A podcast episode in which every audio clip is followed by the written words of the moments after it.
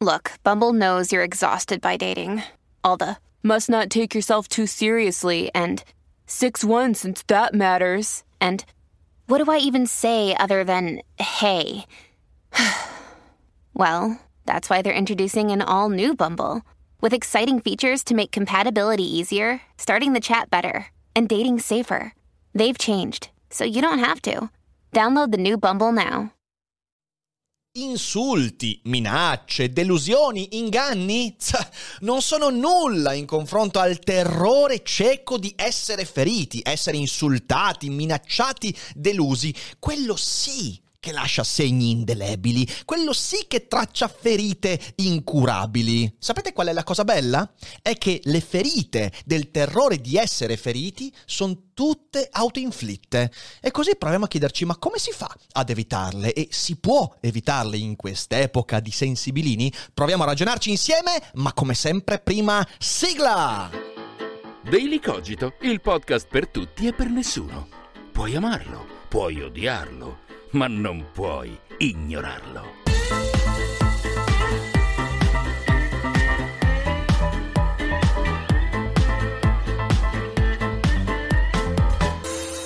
L'impatto con il mondo è un vero e proprio impatto, cioè porta lividi, escoriazioni, è ruvido, è duro e difficilmente asseconderà le nostre aspettative, i desideri, quello che vogliamo trovare. Quante volte lo diciamo? Il mondo sta lì per contraddire quello che vogliamo e non possiamo farci veramente nulla. E così l'esperienza è fatta soprattutto di fallimenti, da cui è possibile imparare, ma fallimenti che fanno male. E le relazioni con gli altri, amici, relazioni amorose, in famiglia, fra colleghi e via dicendo, sono composte in buona parte di delusioni e fraintendimenti reciproci che nuociono a tutti, che lasciano segni ben visibili. E poi la maturazione, maturare, passa necessariamente attraverso il dolore della perdita, il peso dell'ingiustizia subita e data agli altri, e il fastidio delle ferite. Ecco, detto così, se mi avessero avvisato prima, non avrei firmato. E invece nessuno ha firmato nulla. Sì, perché noi ci troviamo gettati in questa esistenza con un certo tipo di regole, ma non è che prima ci sia il tizio che ci porta il contratto e ci mostra le clausole. Sì, no, guarda, quando andrai nella vita ci saranno questi problemi, questi dolori, queste ferite, il maturare significa, insomma, subire delusioni.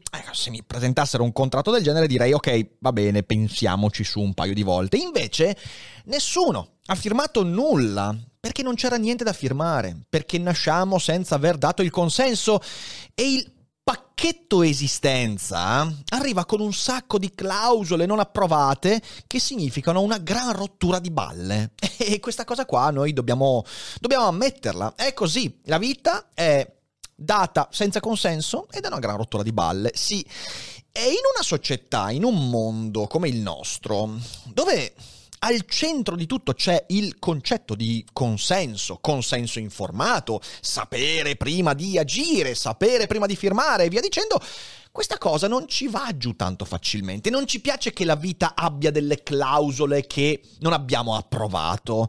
E così ci rendiamo conto, spesso troppo tardi, che un sacco di cose dell'esistenza le accetti e basta, e te le prendi anche quando non le accetti, anzi, se non le accetti le prendi con il carico da 90.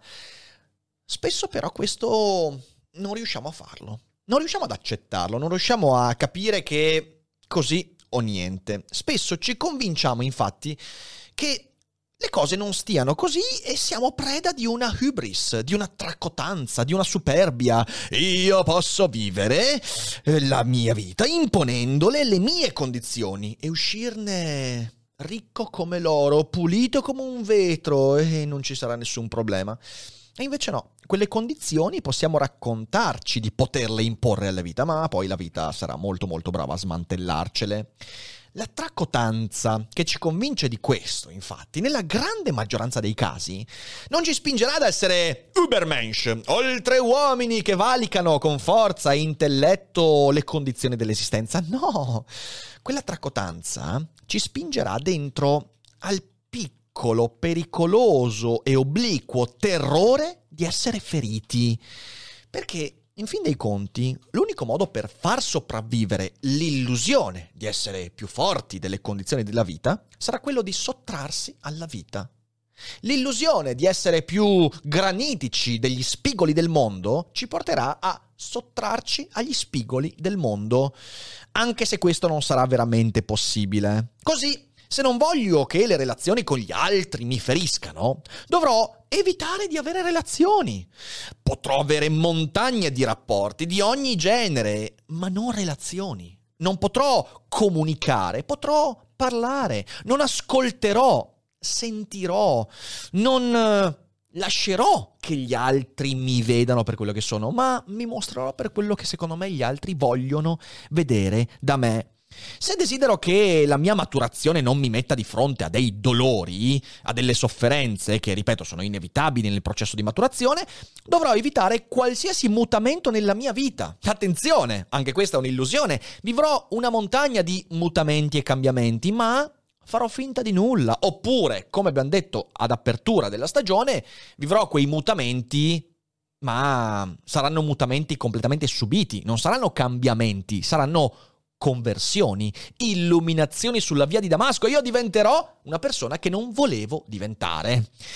Ecco, mi pare che questo sia un problema centrale, perché in un'epoca di sensibilini, di persone che appena c'è qualcosa che non va vanno fuori di testa, in cui tutto diventa potenziale offesa e la ragione sta sempre dalla parte di chi si offende o dice di essersi offeso, questa hubris, questa arroganza prende proporzioni spaventose e che danneggiano enormemente la nostra vita, la vita di chi vorrebbe non soffrire, non avere dolore e vivere serenamente.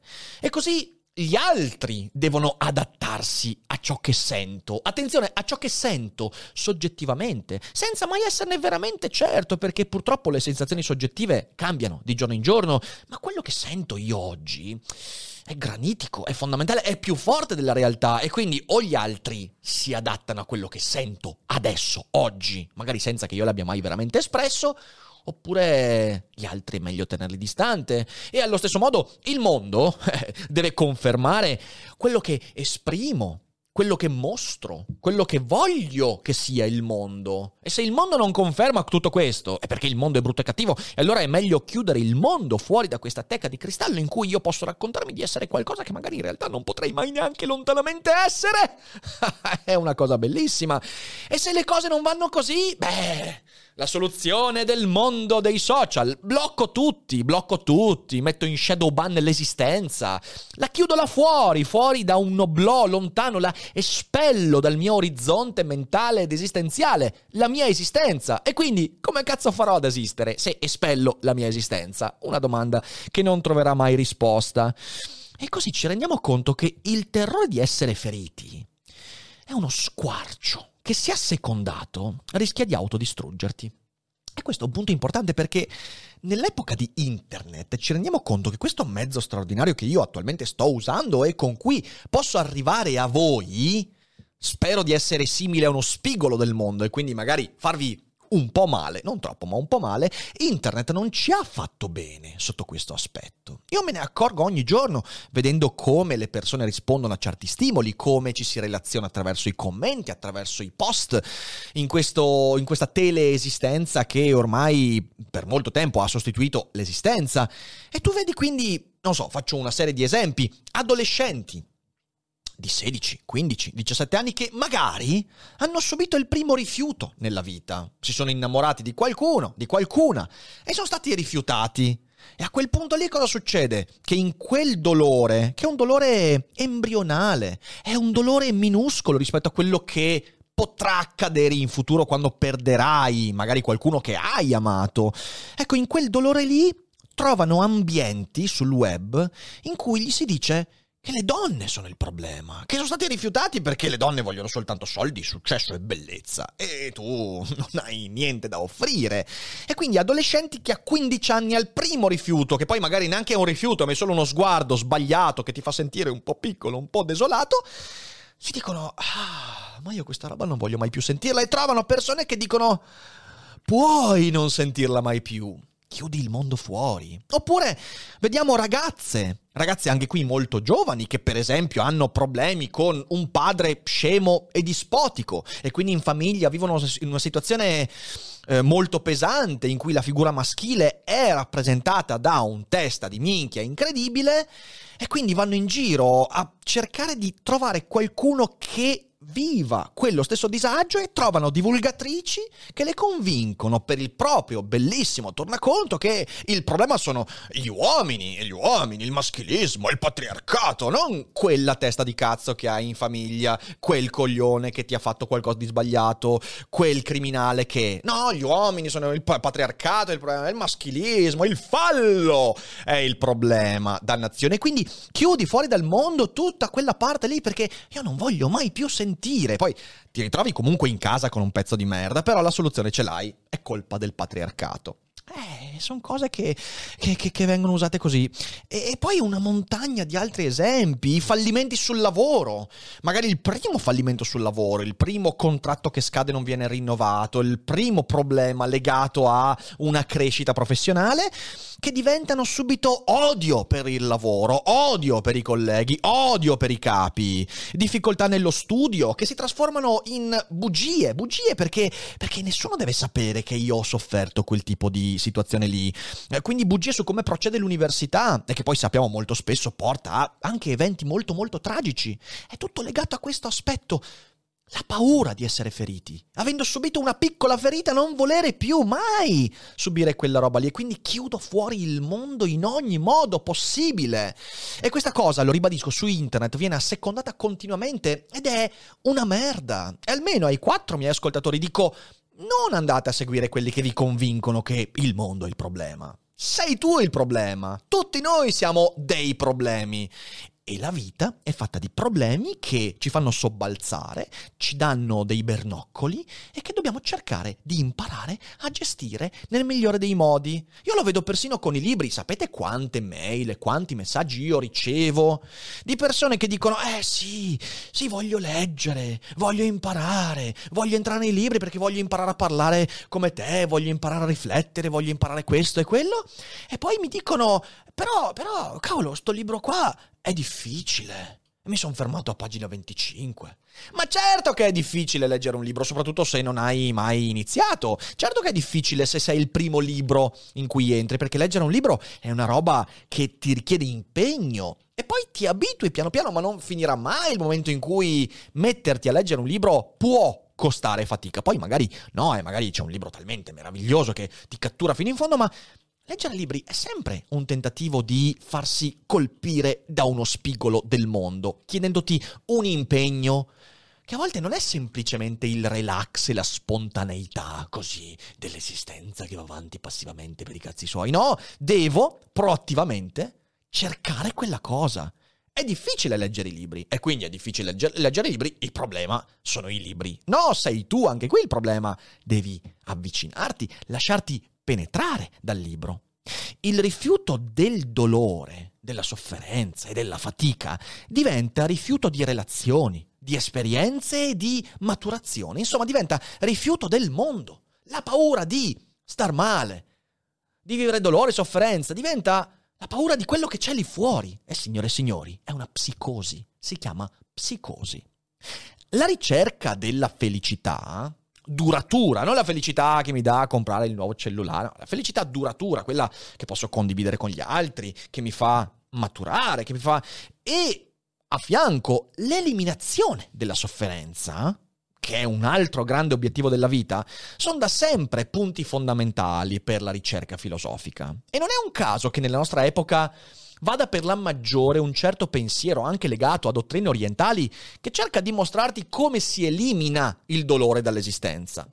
Ma dal momento che la grandissima parte delle persone che si chiudono fuori dal mondo non stanno cercando la trasmigrazione dell'anima o la resurrezione del corpo o la reincarnazione, in realtà viene tutto frainteso.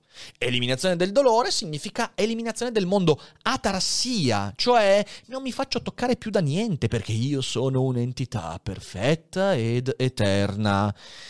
Ma nessun saggio mai si è sognato di consigliare ai propri allievi: ritirati dal mondo a 16 anni perché conquistare una donna è una cosa molto difficile. Nessuno mai fra questi saggi ha detto: il dolore che hai provato adesso devi evitarlo, e per evitarlo devi chiudere fuori dalla porta l'esistenza e star lì nella tua cameretta con la PlayStation a convincerti di essere un eroe del Medioevo. Non è così! Non è questa l'eliminazione del dolore, è una cosa un po' più complicata. Oppure non ha mai consigliato nessun saggio: smettila di confidare la tua intimità a un amico perché un altro amico l'ha usata contro di te. Perché anche questo succede, mi confido con qualcuno, quel qualcuno mi delude, e allora significa che non devo più confidare nulla a nessuno. E io divento una cosa monolitica che non mostrerà più nessuna emozione ad alcuna persona nell'esistenza, perché ha paura che il prossimo amico utilizzerà la confidenza contro di me. Ma succederà, è inevitabile. Solo che vogliamo raccontarci che non sia così.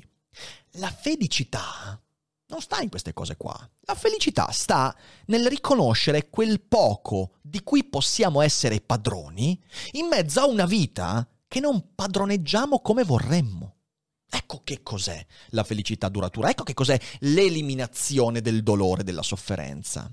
Io sono sinceramente preoccupato nel vedere questo dilagare della ritrosia, nel vedere contraddette le proprie aspettative, rotti e ridicolizzati i nostri presupposti e progetti, come se l'unico modo per stare al mondo fosse quello di veder confermato tutto quello che già siamo. Ma non è così. Tutto quanto è nutrito dalla paura di essere feriti, quando siamo anche consapevoli di quanto abbiano lottato, fallito e sofferto coloro che ammiriamo e che guardiamo come modelli. Certo, poi purtroppo c'è una retorica terrificante, spesso ancora peggiore di quelli dei guru che dicono fallisci ancora, fallisci meglio, però non ti danno mai una direzione per capire come cazzo si fa sta roba, e allora finisci per fallire nel peggiore dei modi. Ma quello è un discorso che affronteremo un'altra volta. La retorica del vincitore a tutti i costi, la retorica dell'uomo forte, o peggio, la retorica del soltanto soffrendo puoi raggiungere le tue cose. Non è questo quello che sto dicendo. Quello che sto dicendo è che bisogna individuare la complessità della propria quotidianità e capire che nella quotidianità la felicità è fatta di piccole cose conquistate e un sacco di cose perse, rimpiante, di fallimenti, di rotture, di dolori, di sofferenze. Forse questo è il vero danno della società del benessere, questa cosa che possiamo tranquillamente individuare intorno a noi. Anche nei momenti di crisi ci rendiamo conto che comunque viviamo in una sorta di bambagia esistenziale, almeno una buona parte di noi.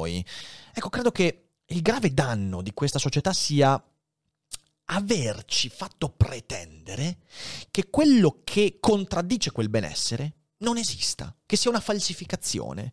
Ci siamo convinti che benessere, bene, serenità, felicità, appagamento, divertimento siano la realtà, la verità, e che tutto il contrario, dolore, sofferenza, fallimento, cazzate, relazioni rotte, sotterfugi, inganni, siano il falso, la contraddizione di quello che è un'ontologia del benessere, del divertimento.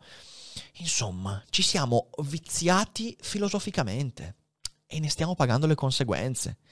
Ora, come ho accennato io, non sto dicendo che solo nel dolore, solo nelle ferite ci sia maturazione e comprensione del mondo. Lo sapete quanto io detesti questa idea, perché bisogna anche essere contenti, bisogna divertirsi, bisogna trovare momenti di serenità, di felicità, bisogna condividere con gli altri anche le cose belle, ok? E la comprensione è fatta anche di cose belle, la filosofia è fatta anche di felicità e di serenità, quindi sono molto distante da quella narrazione disfattista. Ma il rifiuto a priori, di nuovo il rifiuto che avviene dopo piccole esperienze negative, il rifiuto a priori di vivere queste sfaccettature dell'esistenza è il più grande danno che possiamo immaginare per noi stessi. E sapete cosa mi fa arrabbiare? Mi fa arrabbiare tantissimo. Che in una società diversa dalla nostra, per esempio una società di 500 anni fa, o una società attualmente presente in zone del mondo ancora indigenti, che vivono la fame, che vivono, insomma, problemi economici molto forti, la sofferenza spesso è la regola assoluta. Cioè, il bilanciamento fra sofferenza e serenità è sbilanciatissimo dal lato della sofferenza. I momenti di serenità sono veramente pochi, se non addirittura inesistenti. Ecco, mi fa arrabbiare il fatto che quelle società non hanno scelta. Un contadino del 1250 in Europa non aveva scelta, soffriva per quasi tutta la sua esistenza, aveva pochissime soddisfazioni che derivavano soprattutto, quando poteva, dall'ubriacarsi. Ok, ora forse l'ho fatta troppo pesante, c'erano comunque persone che stavano bene, ma molte meno rispetto ad oggi, proporzionalmente.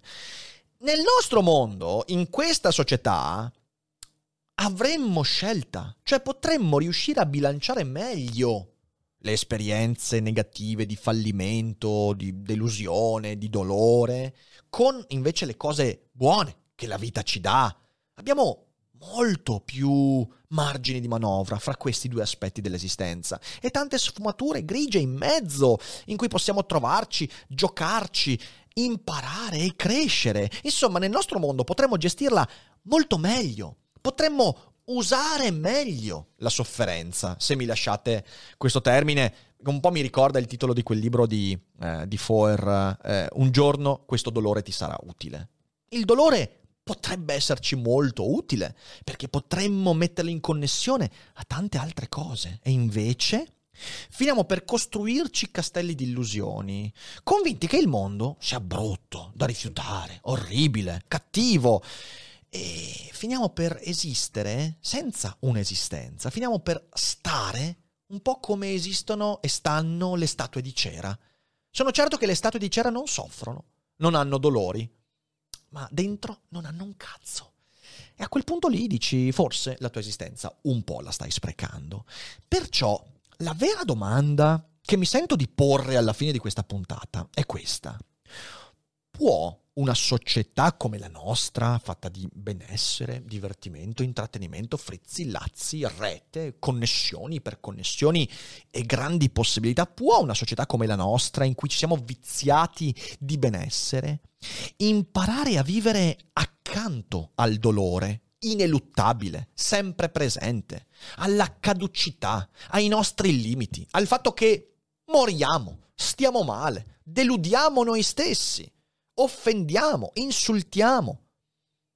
Il fatto che le nostre dita stridono sulla lavagna come delle cose che infastidiscono, possiamo vivere accanto al dolore, alla delusione, alla morte, senza scappare via, senza fuggire, senza chiudere, perché oddio, no, non voglio più.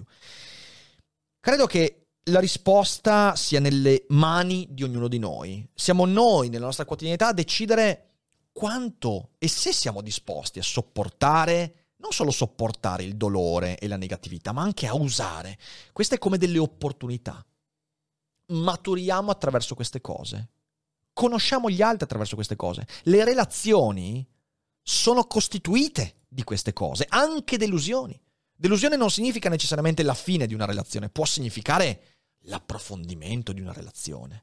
Così come un fallimento potrebbe non significare la fine di un progetto di vita, ma la sua deviazione, il suo miglioramento, tante cose. Se noi chiudiamo a priori questi aspetti della vita, non viviamo, siamo statue di cera, sensibiline che si offendono alla prima cazzata e che guardano il mondo come qualcosa che sarebbe meglio non esistesse, dimenticandosi che in quel caso neanche noi esisteremmo.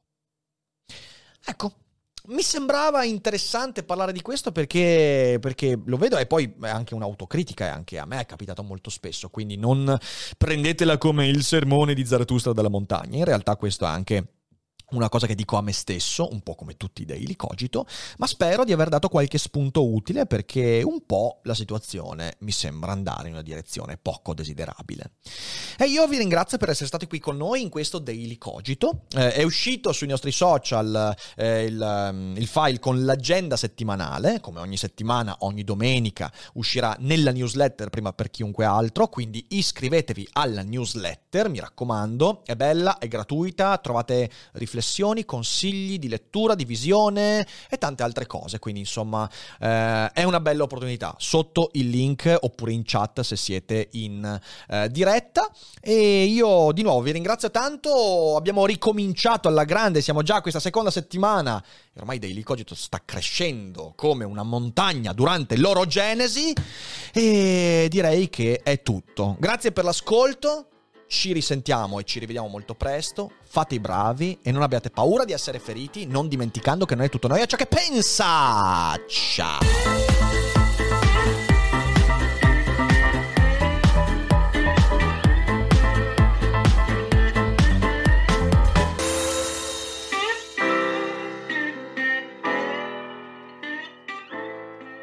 I'm Sandra, and I'm just the professional your small business was looking for. But you didn't hire me because you didn't use LinkedIn Jobs. LinkedIn has professionals you can't find anywhere else, including those who aren't actively looking for a new job, but might be open to the perfect role, like me. In a given month, over 70% of LinkedIn users don't visit other leading job sites. So if you're not looking on LinkedIn, you'll miss out on great candidates, like Sandra. Start hiring professionals like a professional. Post your free job on linkedin.com/people today.